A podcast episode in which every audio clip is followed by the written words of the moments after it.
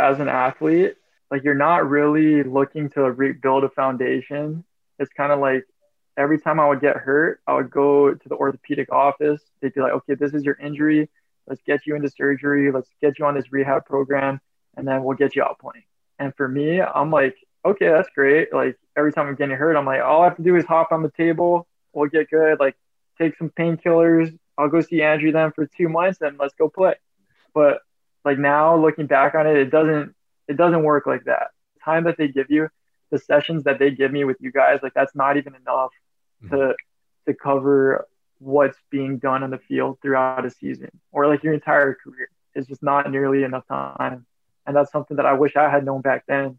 Cause yeah, like I would always leave the I would leave the training room, I would leave your guys' place going to my season thinking that I'm 100%. I'm like, I just have to go in there, do the mobs, you know, like I'll do the ball drops and i am good to go. But yeah, without learning how to actually like position myself and stabilize and putting the time in, because it's really, it's not about doing the exercises that you're giving me when I'm with you. It's I got to take them home mm-hmm. and I got to get them done at night and I got to figure out how to get a chin tuck in with the pelvic tilt and you know get get all of that together and it was just something I learned a little too late, but I, I am just fortunate that I did learn it at all. Welcome to the HNL Movement Podcast, where everything is geared to leveling up your performance in activities, sports, and life. Join me in my professional journey as I share my knowledge and experiences while also learning from professionals, colleagues, clients, and you with one goal in mind how to optimize human performance. This is the right place to learn how a multidimensional approach will sustain the performance and lifestyle you desire. Welcome back everyone to another episode of the HNL Movement podcast. This year is already flying by. I don't know where these weeks are going, but it's already we're wrapping up the end of February. So I hope everyone is doing really well. And thanks again for joining me for another week. If you haven't heard some of the previous episodes or older episodes, then check those out, listen in. And if you like anything that you hear on the podcast, please rate the podcast five stars and leave a helpful review for other people to find it. Let's jump into this week's episode. I have a fantastic guest, Jensen Park, with me on the podcast this week. And he is a local product out of Iolani. And he went on to play collegiately at University of Northern Colorado and played a couple years in the Colorado Rockies organization. But listen in, we've worked together with various injuries and even as of recent through COVID helping to do some training and keeping his body functioning optimally so that he can do all of the coaching and keeping his body fit to do all of the activities that he loves to do. This is a great episode for anybody that has gone through a series of injuries and how to take care of it, not only when you're playing your sport, but even life after your sport, because you want to be able to do all of the things that you enjoy doing. There are a lot of great stories that Jensen shares, and there's tons of helpful information that will help everyone that's looking to elevate their performance. With that, let's jump straight into this week's episode. Welcome back, everyone, to the HNL Movement podcast. And I have a very exciting episode who has a lot of experience in baseball and training and everything. And we've worked together for a few years during his off seasons and even beyond that through some injuries and rehab. But let's welcome Jensen Park to the podcast. Thanks so much for joining me, Jensen. Yeah, of course, Andrew. Thank you for everything that you've done from helping me through my rehab and all that. Like being on here, I'm so happy to just be a part of all of this. Yes, it's been a pleasure working with you. You're one of the athletes that really give 110% with everything that you're doing. Doesn't matter if it's rehab, working out, training for baseball. And you're also very, very aware as to how you've recovered and how your body moves following injuries or training.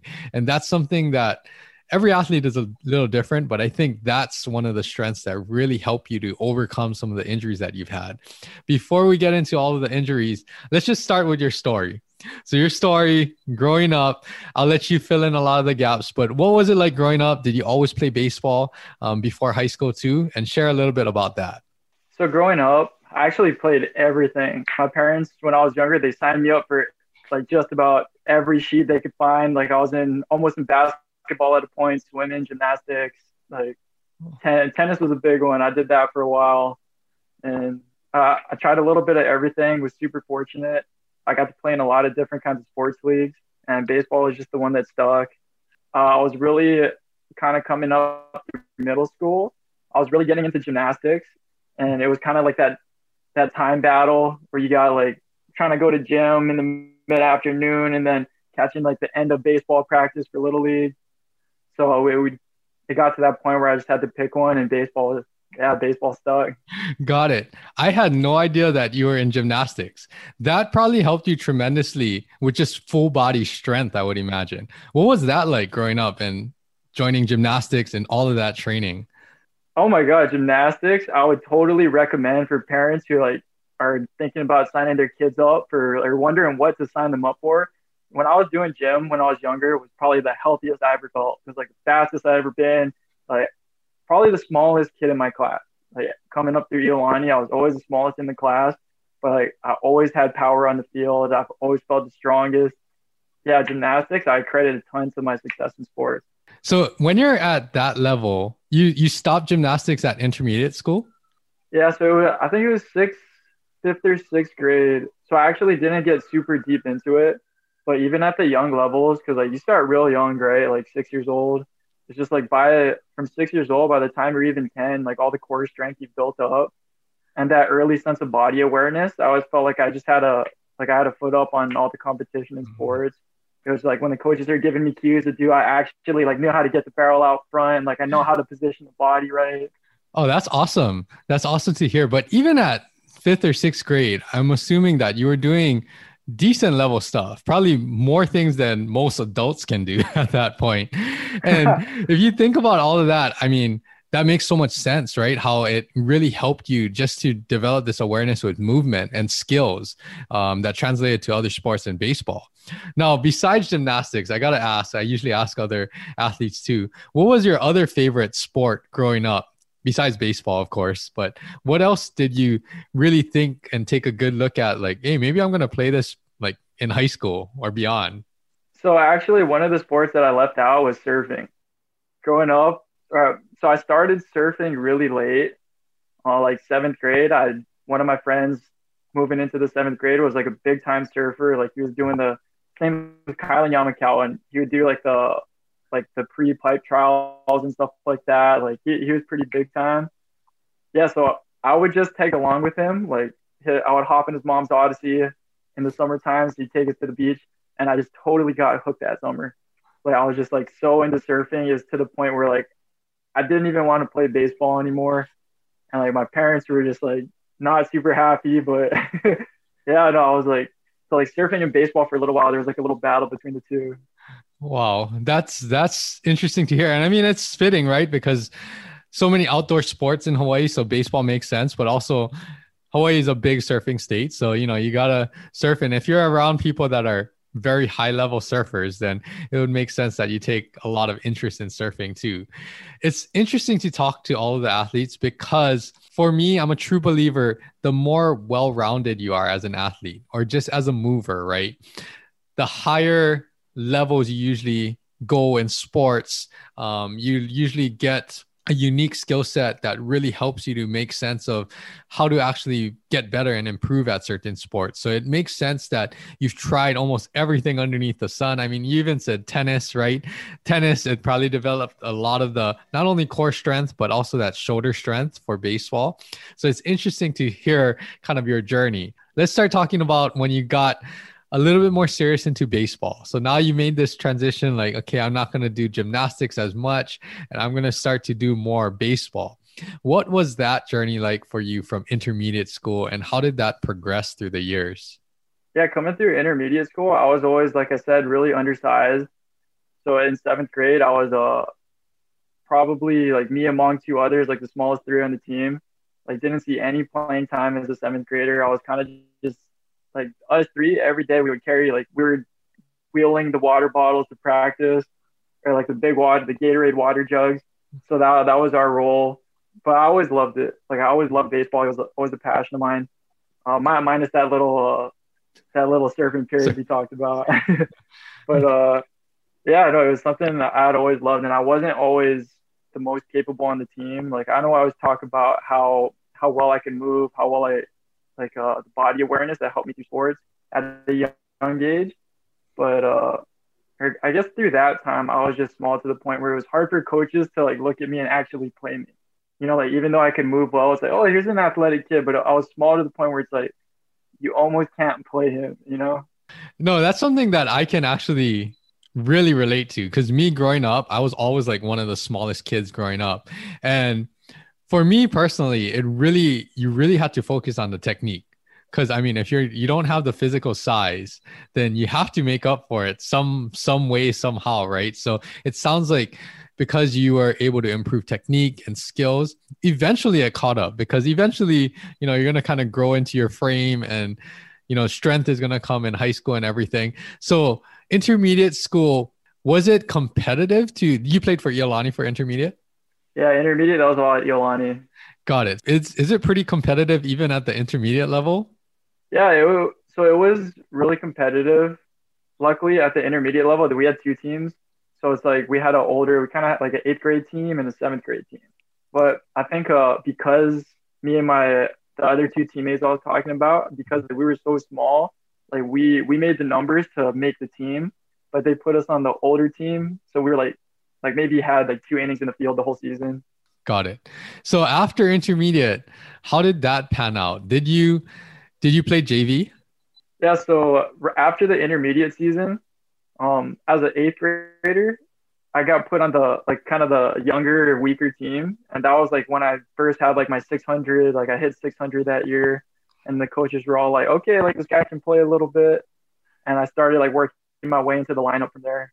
And then when did the because even now, everyone that knows you too says that you can hit. You're definitely a strong player. And even when we train, right, your strength is something that you work really hard at. So when did you actually start to strengthen condition and actually take the strengthening side more seriously? What year was that for you? Uh, so I guess unknowingly, just playing all the sports that I did when I was young, I was like, I was always fit. Like I never had an off season, and I thought that helped me out so much, just in terms of being competitive, like at an early age. Um, but as far as getting in the weight room, when I was a sophomore, so the first year I made the varsity team, I was lucky. I had a I had an upperclassman, Kurt Yoshikawa, and he he kind of took me under his wing, and I was like, okay, like I like I really like this kid. He can swing it a little bit. I think he can help us. Like we just got to make sure he's not walking into the season at 120 pounds. And yeah, I was really fortunate to have him. He kind of like taught me simple movements, like how to bench press, how to squat. So you were on Vars as a sophomore. Yeah, so uh, as a sophomore, that was my first varsity season. Got it. So, oh, what do we kind of skipped a little bit? So rewind a little bit. All growing up through intermediate school and then eventually JV and Vars. What positions did you play? And how did that kind of tune in or hone into your outfielder in college and beyond, right? So how did that were you always an outfielder or did you play other positions? So growing up, I was always an infielder. Like through little league, I was a shortstop, and then even through JV at Iolani, I played the infield. So back then, I always like they had to take me out of the infield because I couldn't throw the ball straight to first base. Like I was one of those that couldn't throw straight, so they had to move me to the outfield because I couldn't make routine plays. But looking at it now, it's like I was always frustrated because I knew I could do the job. Like I knew I could put in the work. But it's like after the work, like after doing rehab with you guys and seeing just like the dysfunctions that I had in my body, I'm like, well, it's no wonder I couldn't throw the ball straight because I like I didn't have my core in line enough to like set my feet properly to direct myself in the right like you know. But that that eventually put me into the outfield. got it. And then did you enjoy playing outfield once you got there? Yeah, I did. Uh, I really, to me, as long as I got to hit, I wasn't like, as long as I was on the lineup card, I didn't really care where I played. I, I was just a gamer, you know. I just wanted to be in there, I wanted to get at bats. And it sounds like, you know, from what I hear from others too, it sounds like really hitting is what you enjoy doing. So it doesn't matter where you are on the field, as long as you get to hit, that's really your passion for baseball. Yeah, I, I was always a hitter you know, like I was always like aggressive and competitively. Like hitting's one of those difficult things in sports where like it's such a mind game. Mm-hmm. But at that, like I think the way that I started playing baseball, I was just like kind of a space cadet. Like I was so oblivious to like the game going on. Like I never picked counts. I never like, you know, I never like looked at the game as the chess match that it is. I like I think that really, really helped me in developing and just like I was free swinging all the time. Yeah, that actually takes out some of the the complexity mentally because if you know it's good to pay attention to all of the the mental side of it but if you overdo it right sometimes you become too hesitant you it screws up your actual performance right? So that's good that you're just playing the game and just free swinging and trying to hit the ball you know every single time. So this is this is interesting. Now going back to where we left off. So sophomore year that's when you started to this upperclassman right it, he started to help you in the weight room uh, train in the off season a little bit more. One thing that I mean, there's so many things that I think I really personally relate to that you're saying, because for me as a sophomore too, and I I mean I wasn't like your elite baseball player, but I played baseball. For me as a sophomore, I was probably around 120 pounds. So I can I can fully relate to that. And you know, what was that like going, you know, putting a full off season in the weight room right? And then what progress did you see in that one year? Um, so yeah, as far as playing, I think the biggest thing from my weightlifting, like obviously, like you see, you see the increases in your speed, and like you see a little bit of like more velo coming out of your hand and off the bat. But really, it's just like when you're feeling strong and you're feeling fit, the confidence that you have, the mm-hmm. confidence that you get from just feeling like physically you can do the job it, it just it takes your game to another level. Yeah, definitely. I mean, that strength component, it does so much more beyond physically, you know, and you, you just mentioned that too. I mean, mentally, you just know that, okay, you have more strength to actually carry out the tasks, throw the ball, hit the ball, and everything.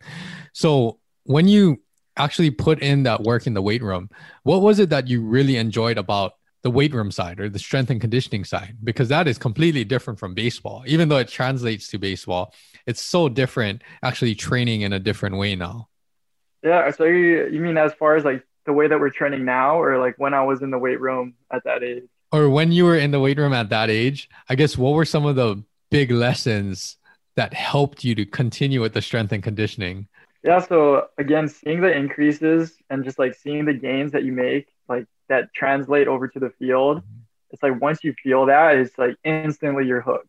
You know, like you you see that extra velo, you see the the bat speed coming in. It's like you can't get enough of it. It's like you're you're there. You want to be there every day, and they can't pull you out of the weight room at that point. yeah, that is true. And I think for a lot of high school athletes, once you find that drive and that motivation because you're seeing it pay off on the field, that's really what helps us to get started in the strength and conditioning world. So now I'm assuming that you continued that throughout all the way to your senior year. So how was the rest of your high school career? What was that like? What were some of the big highlights from playing high school baseball and you know how did that turn out to be in the next 2 years? Yeah, so after getting into kind of the strength and conditioning side, I felt like what it did was it got me on par with the rest of the state. You know, it's like you kind of get in there, you see that you have what it takes. Like you see, say, okay, like I can play a little bit, like I can hang with them. And then once you're on par with them, it's like now you're back to competing. It's like, how do you get another edge? And, and from there, it's like the game, it gets a little more tricky because then you start having to learn, like, you have to learn the way that you're playing the game and pick apart the areas you can improve, know what you're doing well.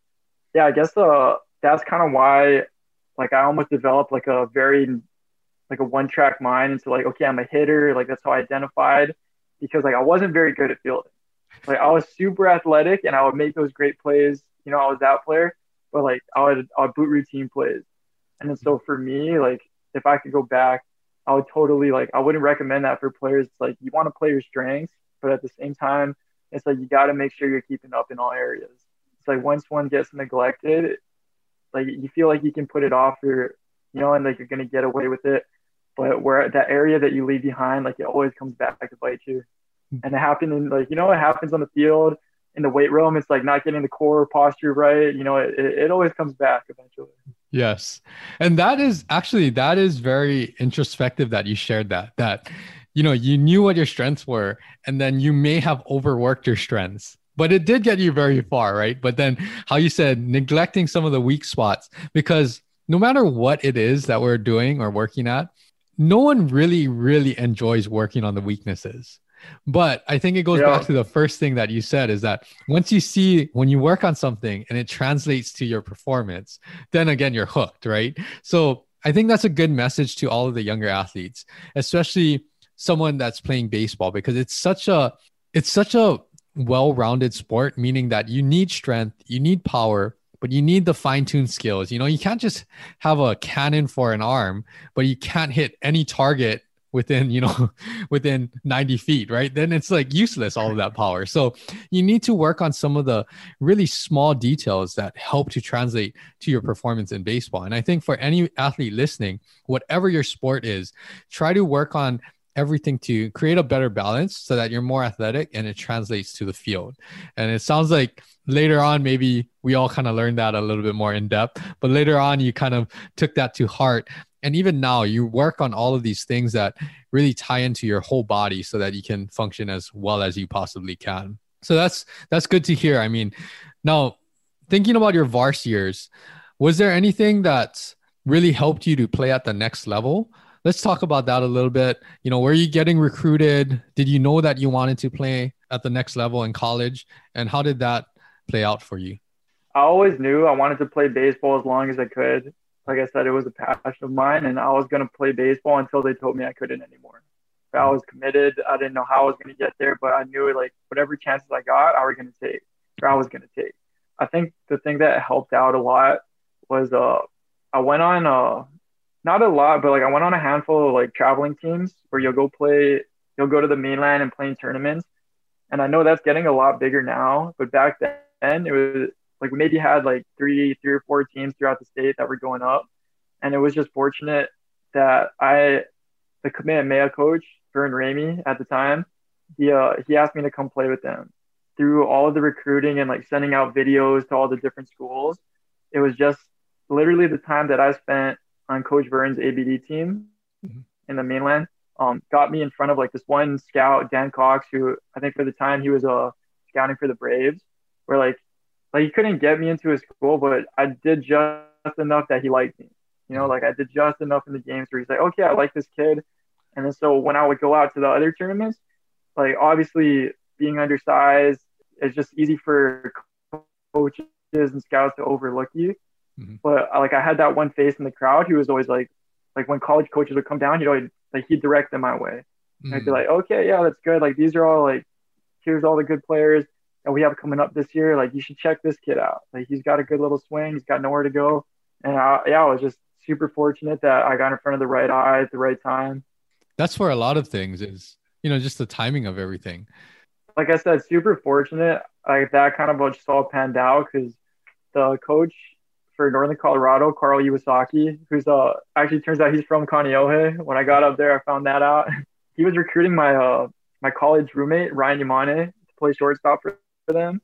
Mm-hmm. And uh, like through Ryan's recruiting process, it was just like I had Dan Cox again on my side, like, and he kept like he kept being like, hey, like he's got nowhere to play, like just give him a shot, let him walk on, let him be a part part of the team there. And yeah, like I owe so much to him because that that's really what got my career started there. That's how I ended up there. And that was, you know, my that opportunity I was looking for to play Division One baseball. And I know it's not always going to work out that way, but um, for obviously the families that can afford it and the people who can so I, I, would totally recommend just get out as much as you can. You want to you know get in front of the right people. Um, you never know who's out there you know? It, like i can't say it's like you go to this tournament you're going to get the looks but as much as you can go you know you, you got to try to be out there. Yes that's a great message. Did you get any other schools that were that showed interest yeah, from not not a lot actually. Like a couple Division three schools in California. UH Hilo and HPU were actually the only two schools to actually offer me money.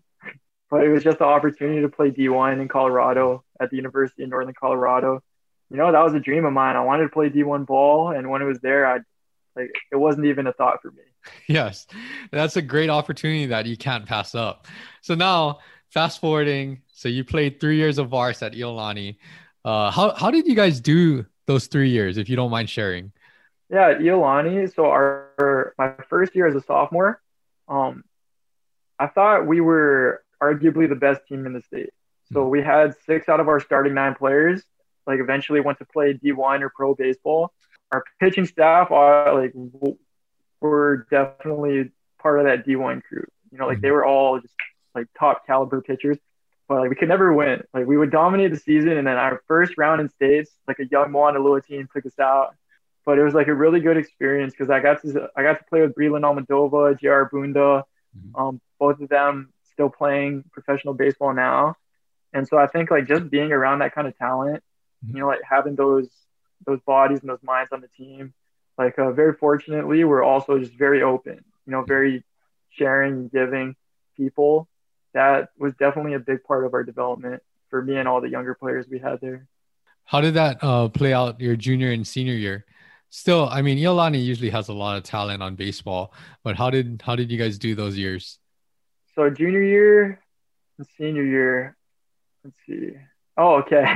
junior year and senior year, totally underperformed both seasons, and it was like again, like we didn't lose a whole lot from uh. It was kind of like we had a good amount of like players that were sending off to college, like a good amount of seniors every year.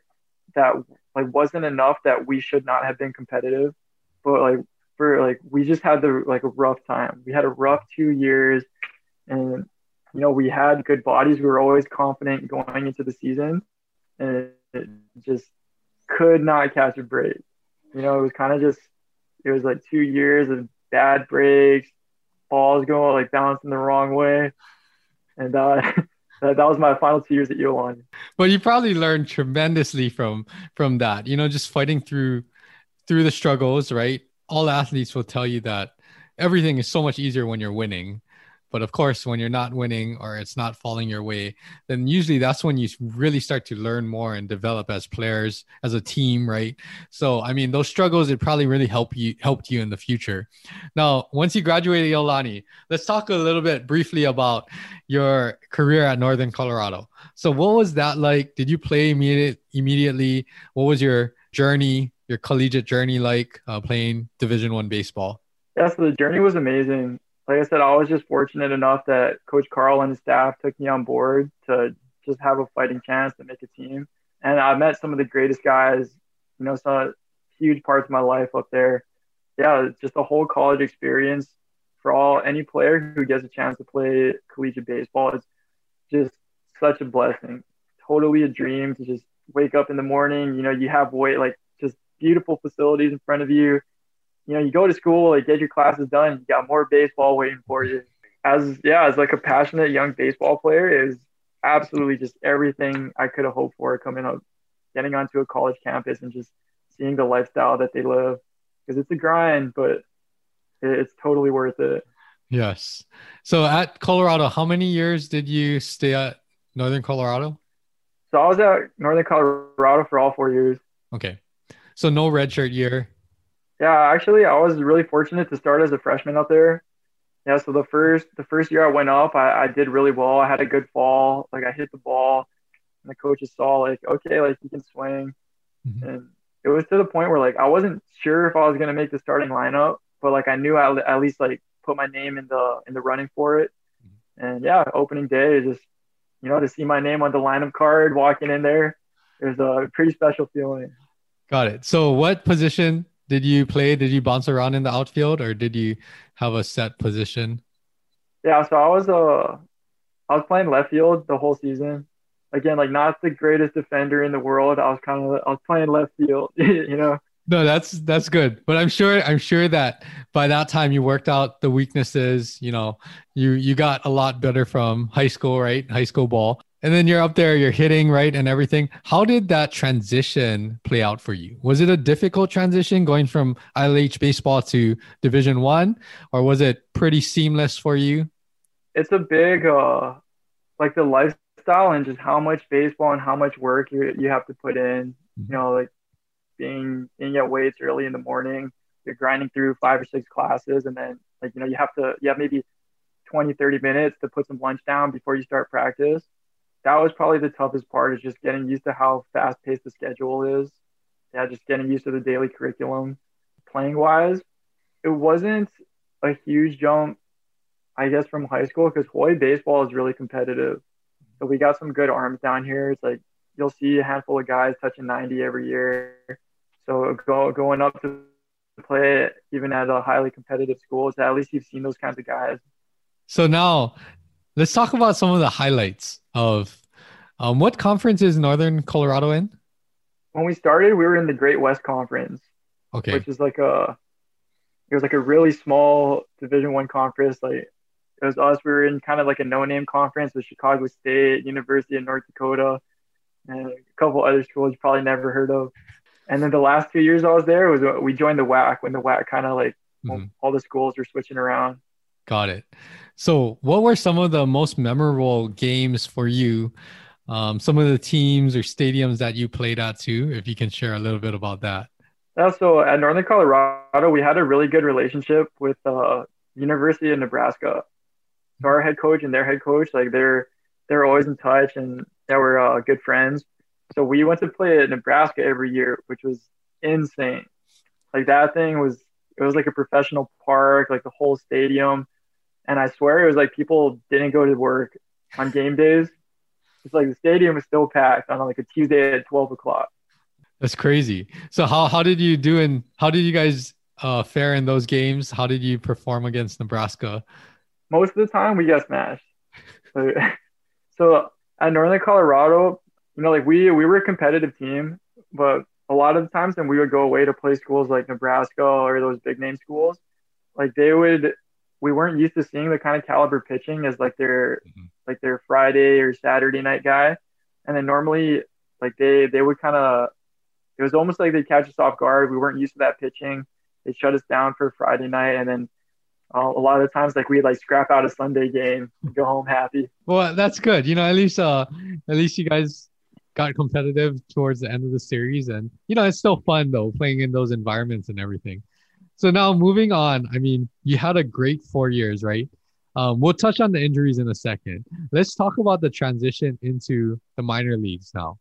Playing all four years at UNC, what was that transition like? Did you know that you were going to have an opportunity to possibly get drafted or play at the next level? Or how did that end up to actually end up with the Rockies organization? Yeah, again, uh, what coaches always told me was like, don't worry about trying to get picked up. Don't worry about, you know, what's going to happen after this. Your job right now is just do your job. You know, like you're here now, you compete, you're going to help us win. Mm-hmm. And if you do well enough, if you're good enough, you'll be there. Mm-hmm. So I always try to like not focus on that. Like I didn't really like yeah, I mean technically you're not supposed to be like talking to scouts and stuff throughout the seasons anyway. But yeah, no, I was always just focused on the game we were playing. And uh, I had a our hitting coach at the time, played for the Boston Red Sox when he was playing his pro ball. So he he knew some guys that were in scouting at the time, and he would reach out and just tell them to take a look at me when my when my numbers were looking good. And he was a huge part of me getting picked up. like my coach was just like telling guys to like peek over at the right time, see hmm. some good numbers when they're good. So as a hitter, because that seems to be your specialty, what were some of your best years in college? What were some of the numbers and what were you doing um, at the collegiate level, hitting wise, and share a little bit about that? Uh, yeah, so two years. It was my sophomore year and my senior year. I think I broke the top 10 for batting average in the country. Yeah, I think a big part of that was just I always focused on trying to make myself feel good throughout the season.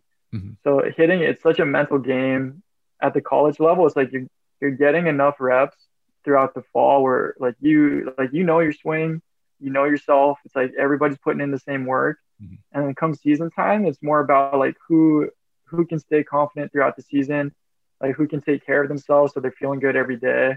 And I feel like I always did a good job with that. Just like saying no to the Friday nights and everyone's you know, everyone wants to go out and do things. They want to stay up late and you know, just uh, being committed to the task at hand. I think really was a, a big part of that. That's good to hear. I mean, just taking care of your body beyond physically, but mentally too, right? Was there anything that really helped you? You know, you are going to have these drop offs or these, you know, hopefully not a long slump, but when you got into those those slumps, I guess, was there anything that you did specifically to make sure make sure that you don't stay down there, you pull yourself out, and you get back on track? Yeah, you know, uh, I know for every player, it's uh, it's different. You know, it's whatever. Hopefully, guys learn themselves by that point where it's like you kind of know where your reset button is. So there's always going to be the part in the season. It's a long season where you're going to feel like you're pressing. You're going to feel like everything, like body's heavy, mind's feeling the same. And for me, it was like, luckily I had a couple different things. So I was really into just like getting outdoors. Like one of my, uh, one of my roommates, uh, bought a boxer. So he had like this little puppy my senior year. So we would always go out and just, luckily we're in Colorado, so we could just enjoy the scenes. We could go for a drive out to the mountains. Yeah, but it, I guess it was not, it was not always the same for me. Like my, when I was a sophomore, the year I hit 400, mm-hmm. I remember the thing that put me in a good mental state. And like, I'd, I, I wouldn't recommend this to players, but I was playing video games like every morning. So like, or every game day before we would get to the field, I would wake up an hour early. So, like I'd get up at like six and like one of my teammates got me hooked on Call of Duty for the year. Or like so it was yeah, like some some mini game in Call of Duty. And I remember like that that hour of just like kind of like zenning out in the morning over video games just kind of put me in a it put me in a state of mind where I was ready to hit. That's good. I mean, maybe it's the focus or something. I don't know, but that's interesting to hear. Like, you know, you got to have these times that it's it's just away from baseball because you're away you're around baseball so much. So, you know, if you're around it too much, I'm sure it'll have a negative effect on your performance. So if you have these times that whether it's, you know, taking the puppy out, driving, enjoying the scenery, playing some video games, you know, having some time away because like you said, it's a very long and grueling season. So now hitting was always your one of your strong suits. You know, you played and you had a successful career in college. Now let's talk about the transition.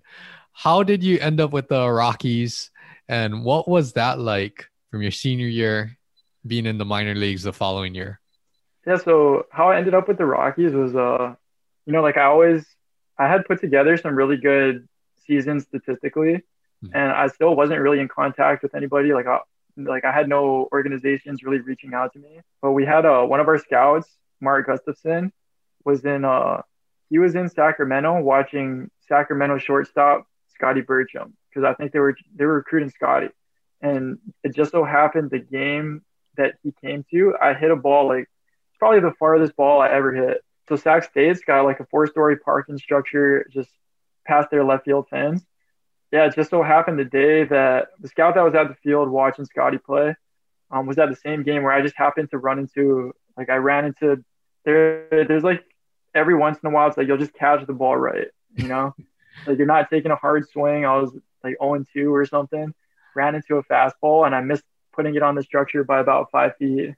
And uh, that was, uh, yeah, it was just lucky that I happened to run into the farthest ball of my life the day that I had a scout at the field watching. And then so that was enough that once I did that, then they had a scout come over to Colorado to see me playing another game. And then when they came down, so I'm not sure if it was Gus actually in Sacramento, but uh, Mark Gustafson, he came down in Greeley to watch me play that second game.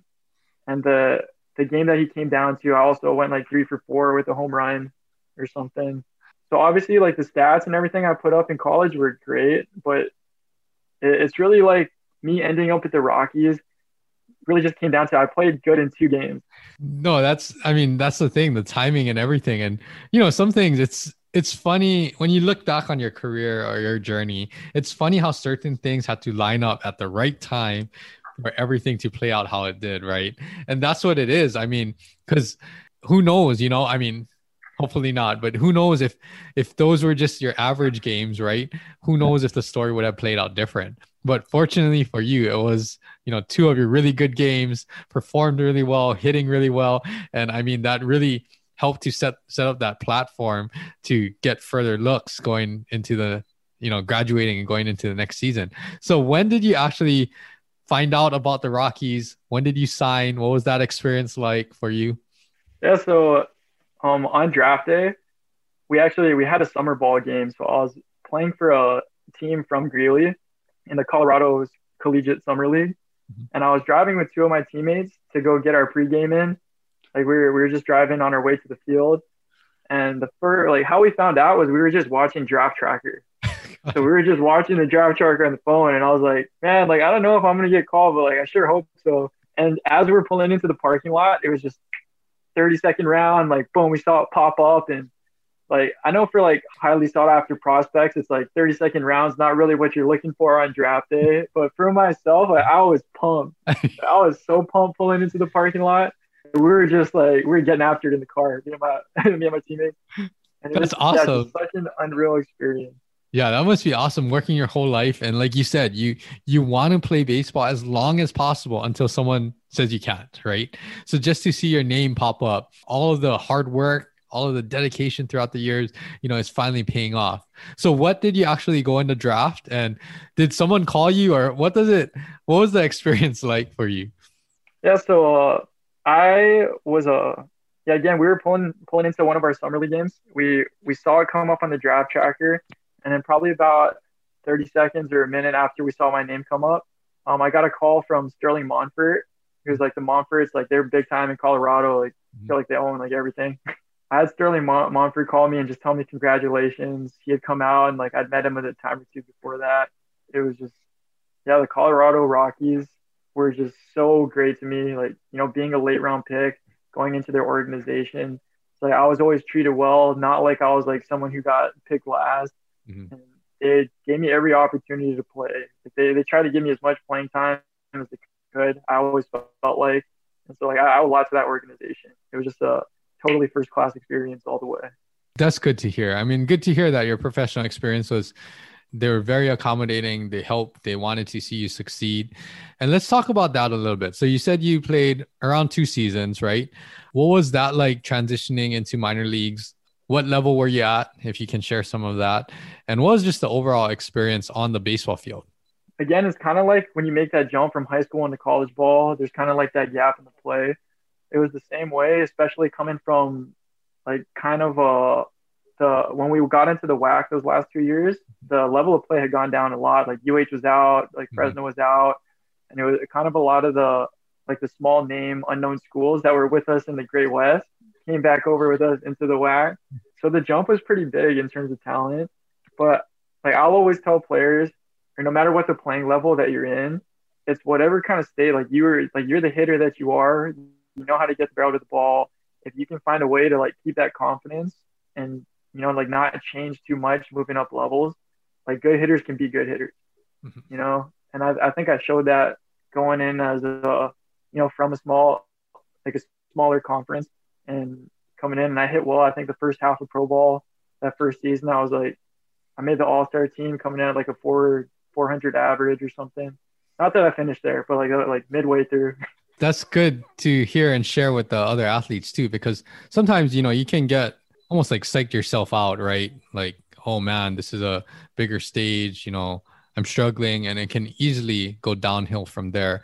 But if you have that same mindset, keep putting in the work and you know you start to see it translate onto the field that's really what helps to increase your success right so playing at colorado you know going through all of these experiences. Now let's kind of come around a little bit more full circle and let's talk about the injuries. So explain a little bit about the injuries. You can either start in your professional career or you can either start with some of the injuries if you've had anything throughout like high school and college that were significant that you want to share? When I was younger, I was pretty clean, mm-hmm. like pretty clean coming up through like seventh grade. You know, I wasn't the kid in the class who like broke their femur in half or something like that. Like, uh, I, I was healthy, like super fortunate all the way through the end of high school. I think I might have had a torn labrum somewhere mixed in there, but nothing serious.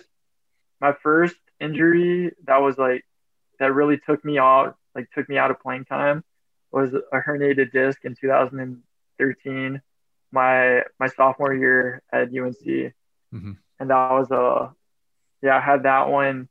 Uh, I think I retore my labrum at a point. There was a point I think when I was coming in to see you guys that I was tearing my labrum before like every season. it was just like every time I would get back on my throwing program, and that's why I say like, I always as a player it was extremely frustrating because I didn't know what was causing it and luckily, I found you guys who could help me put the pieces together.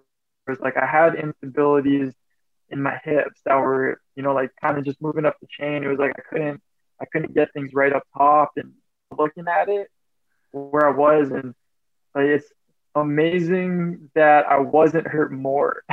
I mean, fortunately, well, I think a lot of your sh- overall strength and how you train that really helped to prevent more significant injuries. But let's talk about so your herniated disc. How did that how did that start?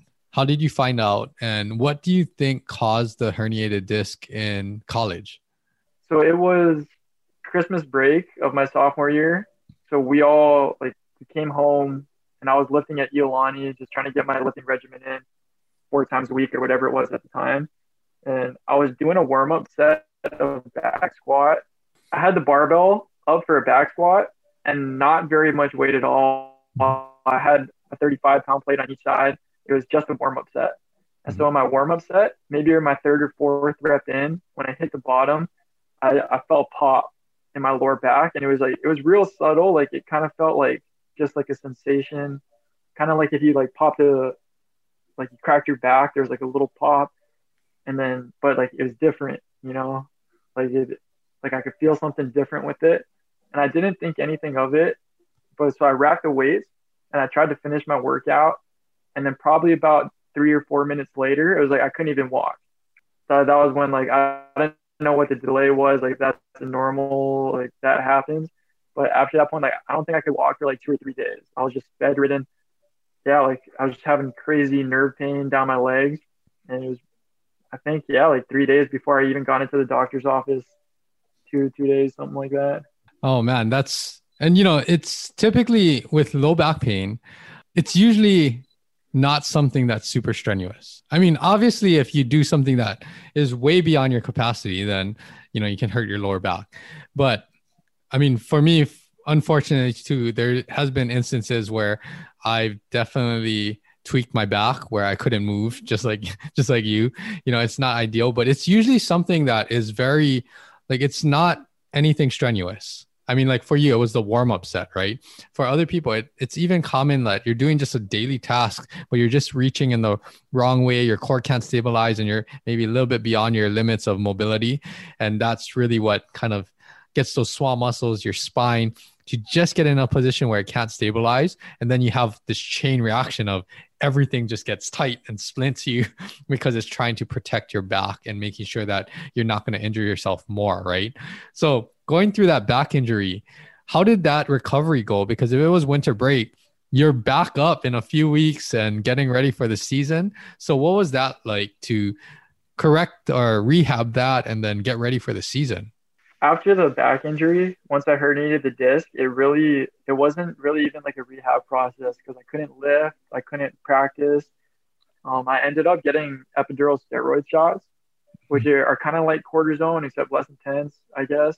So I had that, and once I had the shots, all the inflammation was gone. I was playing like normal, but obviously, like the dysfunction, like the instability that caused the herniated was gone as an athlete. I'm like, okay, this is great. Like I can go out and just play my season. Everything's back to normal. I just didn't realize at the time that that whole sophomore season where I put out that 400 average, like I was just every game, I was out grinding myself down. I was still in the weight room, just working everything down. That was a yeah, eventually I think all of all of that extra stress without learning how to stabilize, that that's eventually what took me out of sports completely. That took me out of my baseball career. So now fast forwarding a little bit. So I mean you're still working out, still lifting, you know, doing what you thought would be best at the time, right? Keeping strong, staying active. You know, all of us we don't know what we don't know, right? going through that phase. I mean, I think every athlete has something that they look back in hindsight and says, "Oh, maybe I should have attacked it a little differently to prolong their career or enhance their performance." But now, fast forwarding a little bit, so you kind of connected the dots. I mean, we were there to kind of assess you and then make you understand like okay what areas you need to maybe focus on strengthening and how to strengthen it correctly or properly now you connected the dots like your hip and your core instability and how that kind of made your shoulder worse throughout the years explain that now going through college and then even in your pro ball career what led to you saying i need to get this surgery again and let's let's go from there yeah as an athlete you're like you're not really looking to rebuild a foundation. It's kind of like every time I would get hurt, I would go to the orthopedic office. They'd be like, okay, this is your injury. let's get you into surgery, let's get you on this rehab program, and then we'll get you out playing. Mm-hmm. And for me, I'm like, okay, that's great. Like every time I'm getting hurt, I'm like, all I have to do is hop on the table, we'll get good. Like take some painkillers. I'll go see Andrew then for two months, and let's go play. But like now, looking back on it, it doesn't it doesn't work like that. It's like the time that they give you, the sessions that they give me with you guys, like that's not even enough mm-hmm. to to cover what's being done on the field throughout a season or like your entire career. It's not it's just not nearly enough time. Mm-hmm. And that's something that I wish I had known back then. Cause yeah, like I would always leave the I would leave the training room, I'd leave your guys' place going to my season thinking that I'm 100%. I'm like, I just have to go in there, do the mobs, you know, like I'll do the ball drops and i am good to go. But yeah, without learning how to actually like position myself and stabilize um, and putting the time in, because it's really, it's not about doing the exercises that you're giving me when I'm with you. It's I got to take them home mm-hmm. and I got to get them done at night and I got to figure out how to get a chin tuck in with the pelvic tilt and, you know, get, get all of that together. And it's just something I learned a little too late, but I, I am just fortunate that I did learn it at all. And you know so oh there's so many uh, good things that you shared there. And it's it's through the years and the accumulation of all of the experiences that you've had through the rehab process. But really learning how all of these connections and what you kind of really said there is that you need to take all of the exercises and that understanding of your body to make sure that you continue that road to strengthen more continue that road to maintain maintain your function throughout the season. And that's something that for all athletes, I think when we're at the prime or the height of your career, when everything is going well, it kind of gets put on the back burner for a little bit because everything's going so well. It's like, I don't need to do all of this. And you're just trying to do more and more and more. But for me, I get to see a lot of the athletes. Obviously, the earlier that we learn this, even for myself personally, the earlier that I learn more about how I need to take care of my body, the better off you are because now you have more experience as to like how your body's going to respond to certain things and what you need to do to keep it functioning at the optimal capacity. So, I mean, just you saying all of that, it really speaks volumes and it's hopefully it can help you know even one athlete listening to this like hey let me take care of my body so that i can play for a long time. But even beyond that what you kind of shared was that you're so glad that you learned it even now because a lot of athletes we get so beat up putting ourselves and our body through all of the demands of sport that we kind of forget about the future. You know like sports it is a big part of your life don't get me wrong and it's a great part of your life too, but it's only a section of your life. And most athletes, unless you're in sports that you can play for a really long time, most athletes, there is a time frame and a duration that you are going to play at that competitive level. And you don't want to beat your body up so much that you can't enjoy time with your kids or your grandkids or doing the things to take care of yourself when you're 40s, 50s, 60s. So even for you, just taking care of your body now, understanding how you need to move properly, doing all of those things. For everyone out there, no matter if you're an athlete or not, it's very important that you do this at some point in your life so that you can actually live the lifestyle that you want without all of these aches, pains, ailments, and whatever comes with not taking care of your body.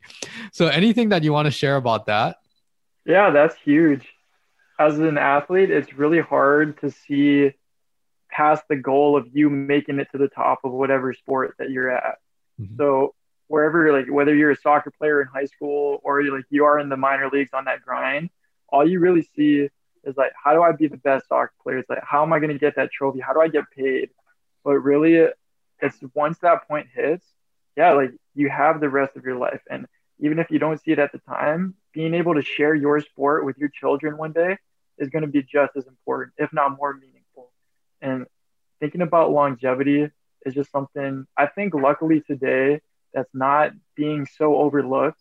I think it, you know, with information being everything being so available, uh, I think athletes are taking a lot better care of their bodies now. But at the same time, there are places where I'm seeing where I'm like, they're they're still not getting it in you know, and like especially at a young age, it's almost like there's got to be ways where we can implement things not just to take care of us once we break down, but you know, like being able to buy in at an early age so you never have to deal with that mm-hmm. is just as a productive solution. Totally wish I would have went that route, you know?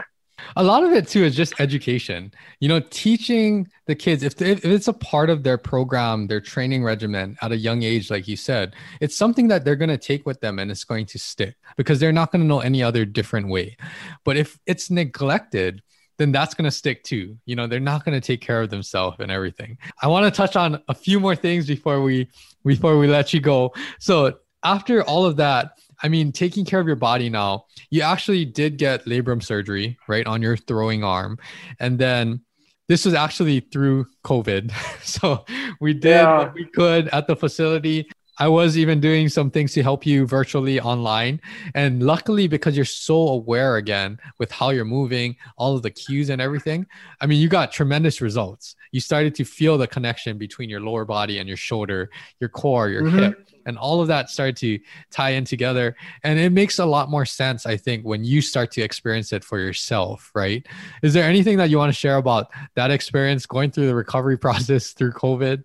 Yeah, so I had a couple of surgeries uh, on my right shoulder. I had a Tommy John in that same arm. That's right. And so I think the biggest thing to, for me to understand was the reason why I kept ending back in the surgeon's room was because I wasn't taking what you like. It was because of the way that I was processing the mm-hmm. rehabilitation and like me getting back into workouts. I think this past surgery made me realize, okay, if I really want to get back to what I'm doing, if I really want to be able to live a physical lifestyle, I can't depend on them. Like mm-hmm. you, you guys are gonna give me everything I need to know. Mm-hmm. But like me treating it like, okay, I just gotta see them for this many hours a day throughout the week and then okay, that's it. Then I can go back to living whatever lifestyle I had. Understanding that I couldn't do that anymore was just probably the biggest thing. Because mm-hmm. from the beginning, you guys are trying to tell me like you got to get the core in, you got to make sure things are working together. And when I'm going to rehab, I'm like, okay, yeah, I know, I got it. Like, I get it figured out. But like once I actually started buying in, and like, it's the simple thing, you know, it's like not like working your way back to doing barbell squats. It's like, mm-hmm. can you can you actually do a hip bridge, like with with your glutes, your glute act, like being the majority of the. Sorry, help me out here. Like no, being the activation, all in your glutes yeah like being able to hold them with the right muscles mm-hmm. um being able to hold like simple postural positions because i didn't even know how to sit on the butt you know like i'm playing games in the afternoons getting on a bus like going god knows like sometimes like we had 16 hour bus rides to montana and like i just didn't even know how to get myself into a position that that's going to like take the load off that's why i think it's so amazing for you guys and the course that you guys built Mm-hmm. Like the second, like you guys were like in there, like okay, you want to do this when you're sitting. I was like, wow, this is exactly what I needed. And I completely forgot about the Tommy Johns because I think I'm seeing you do all of the things back to normal. But yes, all of these, all of these injuries, you know, it was just telling. It was kind of like a check engine light. How I kind of explain it to mm-hmm. athletes too. It's it's like this is not probably what's causing it but this is what got injured or this is what got damaged. So you got to repair that, of course, address the actual injury, but then you need to address the movement, what your capabilities are, and everything.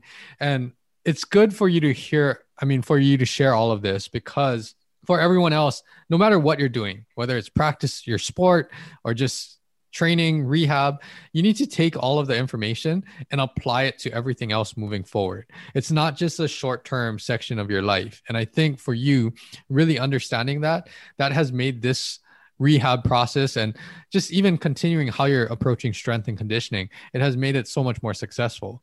And you are moving better, doing a lot more things I'll let you talk about this a little bit more. But I mean, you're even throwing BP to your players, college guys, pro guys, right? So explain how that is going right now, how your shoulder and body's feeling.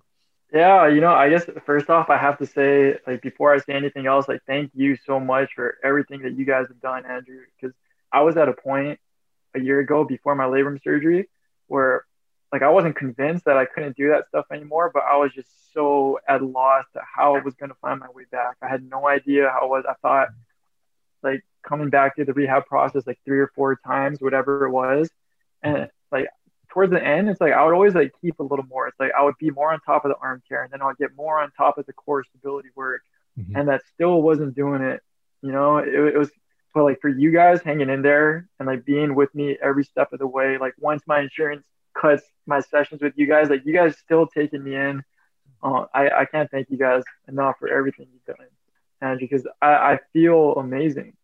Like again, a year ago, or when in 2018, when I got released from the Rockies, the thing that took me out of spring training that year was I had like this sharp, just barking pain in my ankle that I, I woke up one morning and just couldn't get out of the hotel room.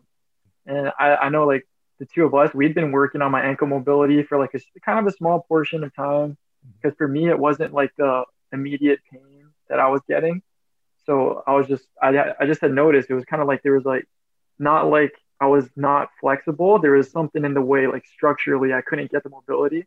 Mm-hmm. And it's just, yeah, understanding that everything's connected and I don't totally understand it all yet, but learning how to do a plank the right way and getting my hips more into extension once my like once my lower core muscles started stabilizing by my hips, like my ankle mobility came back. Yeah. And like I remember that day where like I, I felt it. Like I got like that extra like quarter inch into extension and my ankle just like instantly is like five, 10 degrees.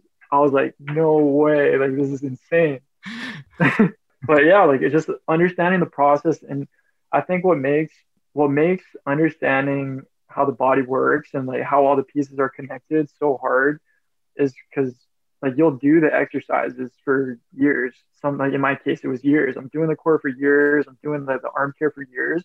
And it's just, you know, one day, you know, like you do it enough, like you hit it right. And it's like that's the thing that, you know, puts all the pieces together. Yes. No, that's really good to hear and good to share because everyone's going to experience it a slightly different way, but everyone is going to have this one moment. It doesn't matter if it's throwing a baseball, it doesn't matter if it's doing your plank, doing shoulder exercises. There's this one moment that it clicks. And I, I do want to share this. This is such a good message that you just talked about because even for me, I mean, this is my professional career, and there's so much that I don't know. No professional is going to know everything. I always say that. I always even kind of emphasize that, like, if in my entire career, I know 1% of what there is out there with strength and conditioning, rehab, nutrition, mental, sports psychology, everything then I know a ton, you know, and that's just 1% out of all the information out there. And why I want to say this is because for me, this is like maybe almost a decade in since I first started like personal training long time ago, over a decade in already. So, but every day I'm still learning something new, either that I'm doing with my training regimen or how I'm helping someone like you and that's every day. You're always going to have things that that clicked a little bit more. And for me my full mindset is if i'm treating like the athletes or the injuries the same way that i did even six months ago then it's like i better change something up or figure out how to improve it because then i'm just staying static. So even for baseball right whatever you're practicing improving there's always that time that it the light bulb goes off and it clicks and it's like oh I needed to experience this so I can actually improve or implement this into my routine. And that's kind of what you're saying is like you've been doing the planks for years, but just that one time that your hips got in the neutral position, you stabilize and you realize, hey, my ankle, it just loosened up. That restriction cleared up a little bit. Those are the things that I think athletes need to do more of and i'm talking about even myself too as a professional and a recreational you know athlete need to do more of focusing on those fine details that help to make those light bulbs go off. Oh my God, absolutely. Because I I can't like I already said as a coming through rehab, I was always just like, what can I do to get out of the rehab room and back on the field? And every breakthrough I had wasn't from like, okay, I'm learning this new movement. I'm learning like, you know, like I'm putting an extra weight on, like I'm plateauing in a squat or something it was like, oh my God, like you give me, you give me like a 60 second static lunge hold and like I can feel my hip flexor lengthening. And at the end of that session, it's like I can finally run after a year of mm-hmm. not being able to get on my ankle. I can run after that. And yes. it's just like those simple movements that nobody wants to do is where you're always going to find the biggest breakthroughs. Yes. But again, they're the hardest to do. yes, they definitely are the hardest to do. Anyway, I thank you so much for coming on. I want to leave it off with you are doing a lot of coaching. You're helping a lot of the younger athletes using all of your experience, you know, to really be a positive role model and influence on them. Is there anything that you want to say about that and anything that you want to share or promote about all of the things that you're doing now since you're recovered, you're not playing professional baseball, but what what do you want to say about all of the things that you're doing in the near future? Yeah, so right now, um, I think with all the breakthroughs that you've helped me understand with my body and helping me to experience a quality of life that I was unsure that I would ever have again, um, is definitely something I want to share with people. So right now, I'm kind of exploring if I want to do that, like if it's possible for me to do that through the route of a personal trainer, or if I'm gonna have to go back to school and like get get some more knowledge in that way. But as far as yeah, like passing on what I know with baseball, um, I've, I've just been so fortunate with being where I have, you know, being in the right spot, having just the unbelievable amount of like wealth of knowledge through the Rockies and playing Div One ball and all that. I do want to share that. So I've been working with some kids and some hitting groups, like some younger players, mostly middle school, but I'm pretty open. Like if anybody wants to help, I'm more than happy to give it. Um, yeah, you can reach me at on my email, jparkcoaching at gmail. And yeah, like I, I'm happy to help any of the young motivated players that are trying to make it. Um, I'd love to to give them whatever I have. That's awesome to hear. And I mean, everyone, you know, paying it forward. I think that's really how we can use all of our experiences to be a positive influence on the upcoming generation. But yes, I'll put your email in the show notes. So if anyone's interested in, you know, just even seeing what you do, what you're about. And I know everybody that's listening to this, if you want hitting lessons, you are definitely going to get hitting lessons and be a better hitter if you if you hook up with Jensen. So I'll put all of that contact information. But overall, I mean, thanks for sharing your story. With all of the athletes, we always say this is that this is just the tip of the iceberg. We could easily do a series of episodes sharing your lessons that you've learned and everything. But we'll leave it at that for today. And thank you so much for joining me. Any last words? Um, nothing, Andrew. Again, just thank you guys for everything you've done. Uh, I, I, can't uh, express again how much it means and how much extra time you guys have put in helping me throughout my career, trying to get me back on the field, you know, just doing everything to, take care of Andrew. Like, I absolutely appreciate it all. So thanks for having me. Like, I'm so happy to be here. Awesome. No, thank you so much for joining us, and we'll catch up in the future for sure.